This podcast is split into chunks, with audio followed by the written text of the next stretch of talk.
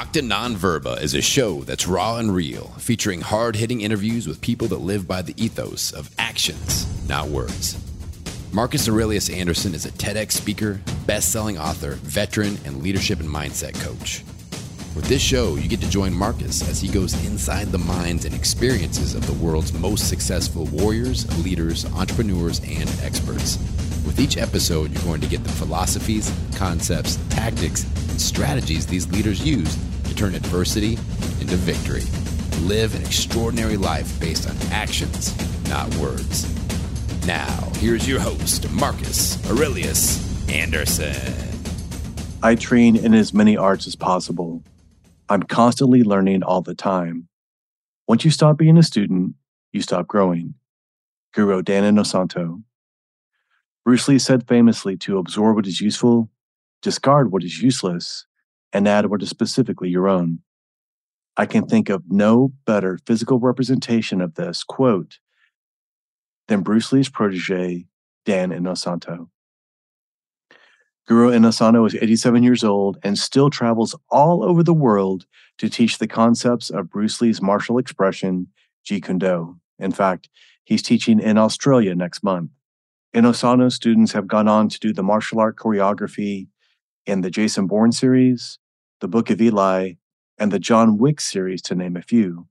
At 87, Guro Inosanto has learned and forgotten more about martial arts than what I will ever learn in my lifetime. And I've done martial arts for almost 40 years. In this lesson, I reveal some of the wisdom of this living legend regarding substance, mastery, evolving, and acta non verba.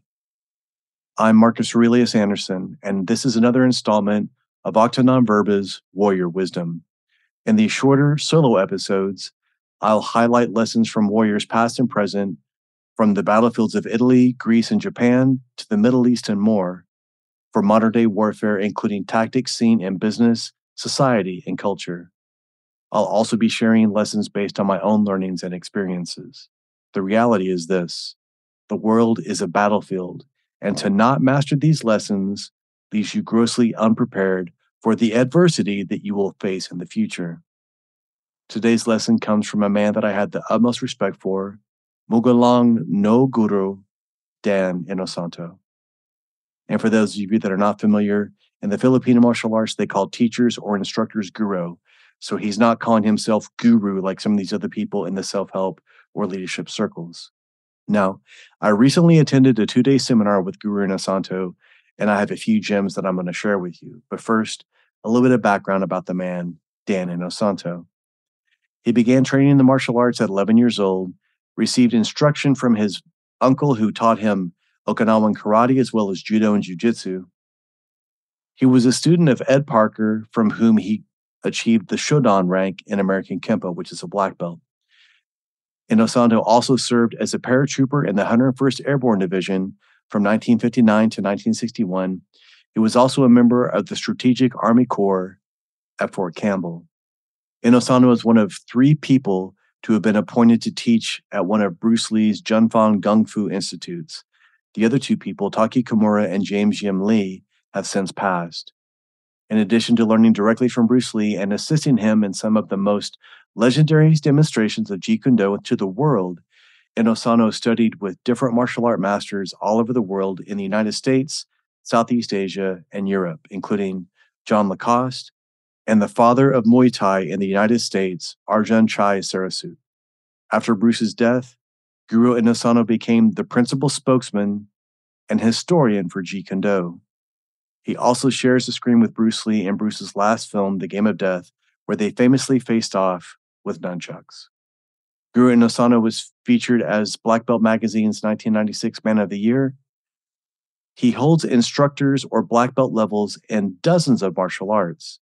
He is known for promoting the Filipino martial arts, including several forms of Southeast Asian martial arts like Filipino Kali and Silat, which is a hybrid of multiple martial arts from countries like Indonesia, Malaysia, and the Philippines. He's also been promoted to fifth degree black belt in Machado Jiu Jitsu, and he is trained in shoot wrestling under Yorinaga Nakamura. And also, as an aside, if you're listening to this episode of Warrior Wisdom and you want to learn more about Bruce Lee, I do a deep dive on that for the Warrior Wisdom episode Acta Verba 145. Now, here's a little background about the evolution of Bruce Lee's martial art, Jeet Kune Do. JKD has changed and adapted quickly over the years. In fact, if you look at Sijo Bruce Lee's first group of students that he had in Seattle and compare them to his last group of students that he was teaching in his backyard in Bel Air in 1973, they look very, very different and they fight differently as well. Now, with that said, here are some lessons that I learned from Guru Inosanto over the years. One of the first things that Inosanto talks about is making this intention about bringing substance to your training, substance to your partner, substance into the way that you hold the weapon and giving them an honest attack. This is paramount because it allows them to cultivate the correct responses instead of repeating mistakes, because these mistakes can cost them if they actually have to defend themselves or somebody else with the technique. So, what is this substance of which he speaks? It means to be focused on the moment when you're training. It also means to be fully engaged and completely present. Bringing substance to your partner makes them a better martial artist, which in turn makes you a better martial artist. And keep in mind, if you're not paying attention and you accidentally injure your partner while training, that partner will no longer be able to practice with you. And if this happens long enough, you'll end up without anybody that's going to be able to be a training partner for you, which in turn inhibits your ability to learn and improve. The lesson is to be the best partner that you can, regardless of the environment, because this will make you a better teammate, a better leader, a better spouse, and parent as well. Another point is that some people have criticized and claimed that Guru Inosanto doesn't do original Jeet Kune Do, meaning that he doesn't limit his martial art knowledge to only what Bruce Lee taught him. But you must keep in mind that Bruce Lee passed away when he was 33 years old. And up to that point, he was literally studying any book that he could get his hands on regarding martial arts. For example, Bruce Lee had over 30 books in his library on the subject of wrestling alone. Other selections included multiple books on boxing, fencing, kung fu, and weapons training. Bruce's quote about absorbing what is useful, discarding what is useless, and adding what is specifically your own is well crafted, but it comes from an original answer that he gave a student that asked him, What martial art do you think is best to borrow from? Bruce's classic response was, Hey, I use whatever works and I steal it from wherever I can find it. I say this to explain that Bruce was always trying to find things from which to absorb what was useful.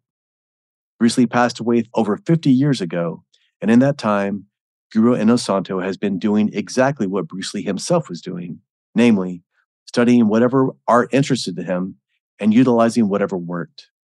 And with modern technology, we can do that much easier now than what Bruce Lee could have in 1967.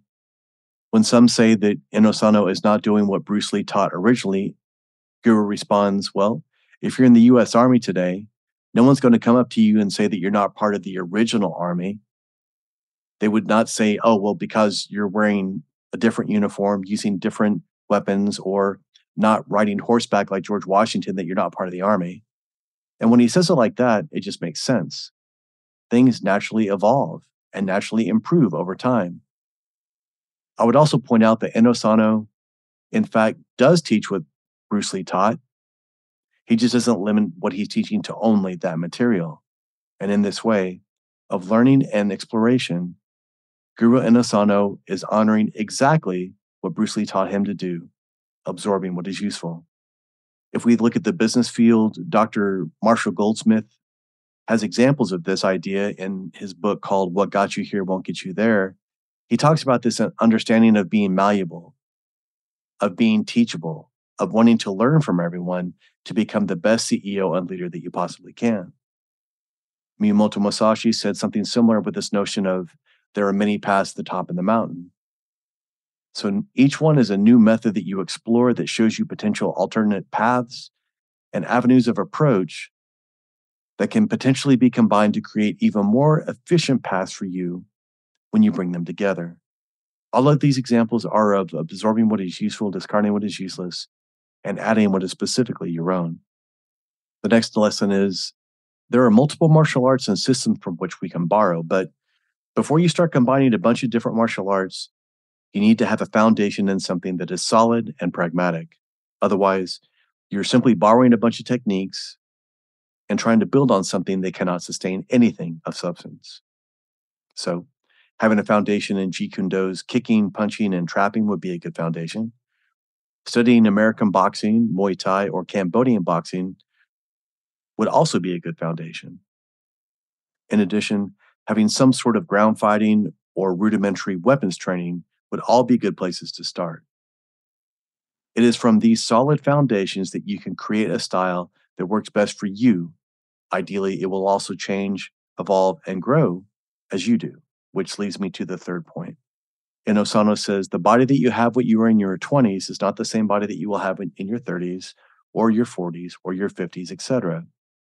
And while I understand that in many ways that age is just a number, for those that have any experience with intense training, you understand that it's not necessarily the age, but the battle of attrition from the accumulation of injuries that may slow you down.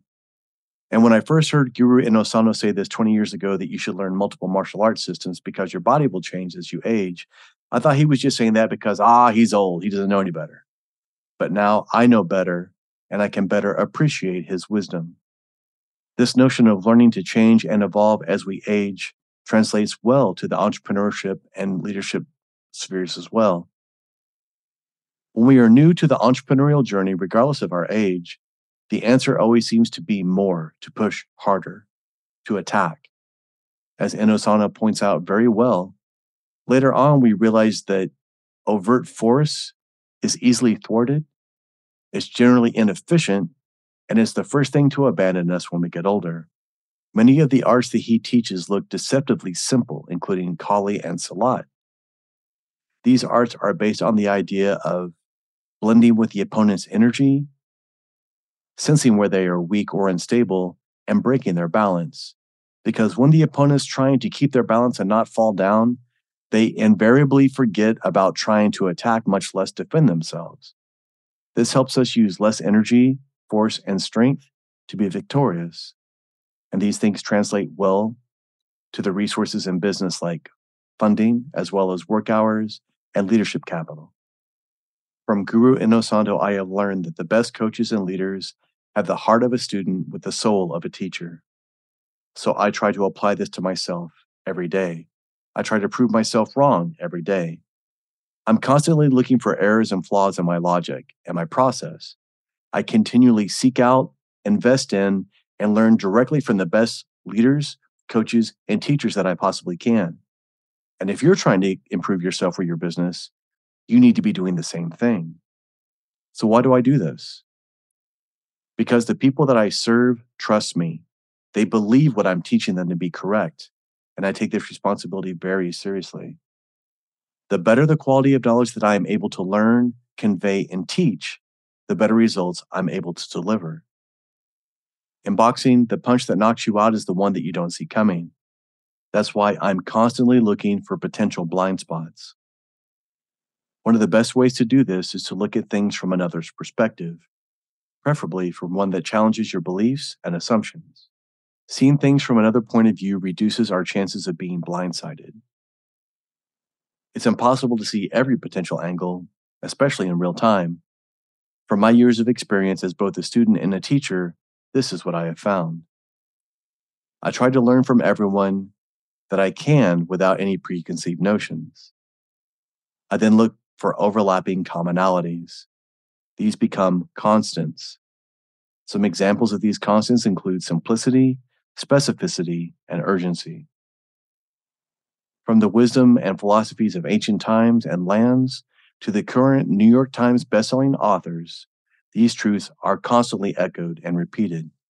The wisdom and truth that are constantly being repeated are not only worth repeating, they are worth applying repeatedly. If you're a leader and you want to evolve, you must be coachable. If you're a student and you want to improve, you must have enough self confidence to apply what you've already learned.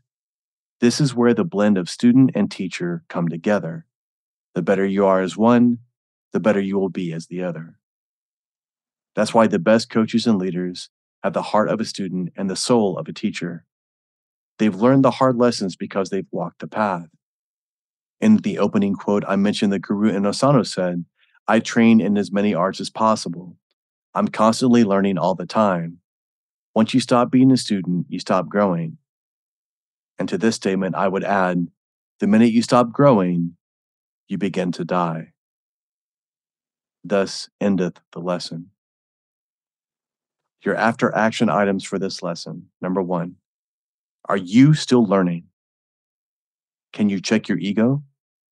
Are you able to learn? Meaning, are you coachable? If not, how could that potentially be holding you back in your business, your relationships, and every other area of your life? Next question. The body that you have at 20 is not the body that you will have when you are 30, 40, 50, 60, 70, etc.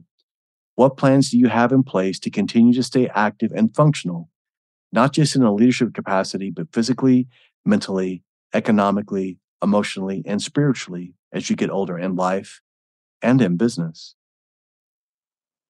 Number three, are you studying other styles and learning alternate and potentially more efficient ways to do the things that you need to get done? Are you absorbing what is useful? More importantly, are you discarding what is useless and no longer serves you or your business? Are you willing to add what is uniquely your own from your own life and professional experiences?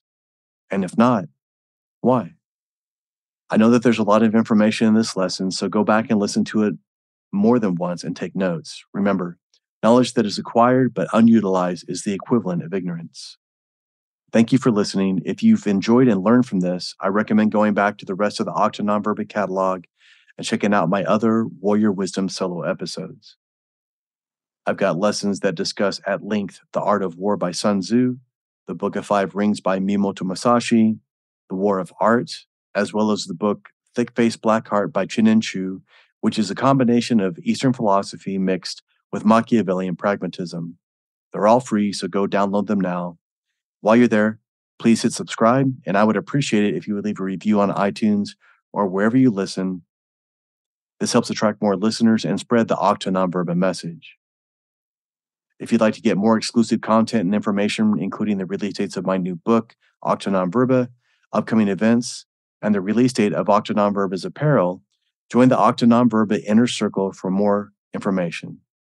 Just go to marcusaureliusanderson.com to learn more, or also check out the Acta Non Verba podcast.com website. Until next time, live a life of actions and not words. Live a life of Octa Nonverba. Thank you for listening to this episode of Octa Nonverba. If this message resonates with you, please share it out with others on social media. Hit that subscribe button and leave a review for the show anywhere you listen to podcasts. To learn more, please go to marcusaureliusanderson.com and join his Acta Non Verba Inner Circle to get exclusive content, news, and information. Until next time, remember, talk is cheap. Live your life based on actions, not words.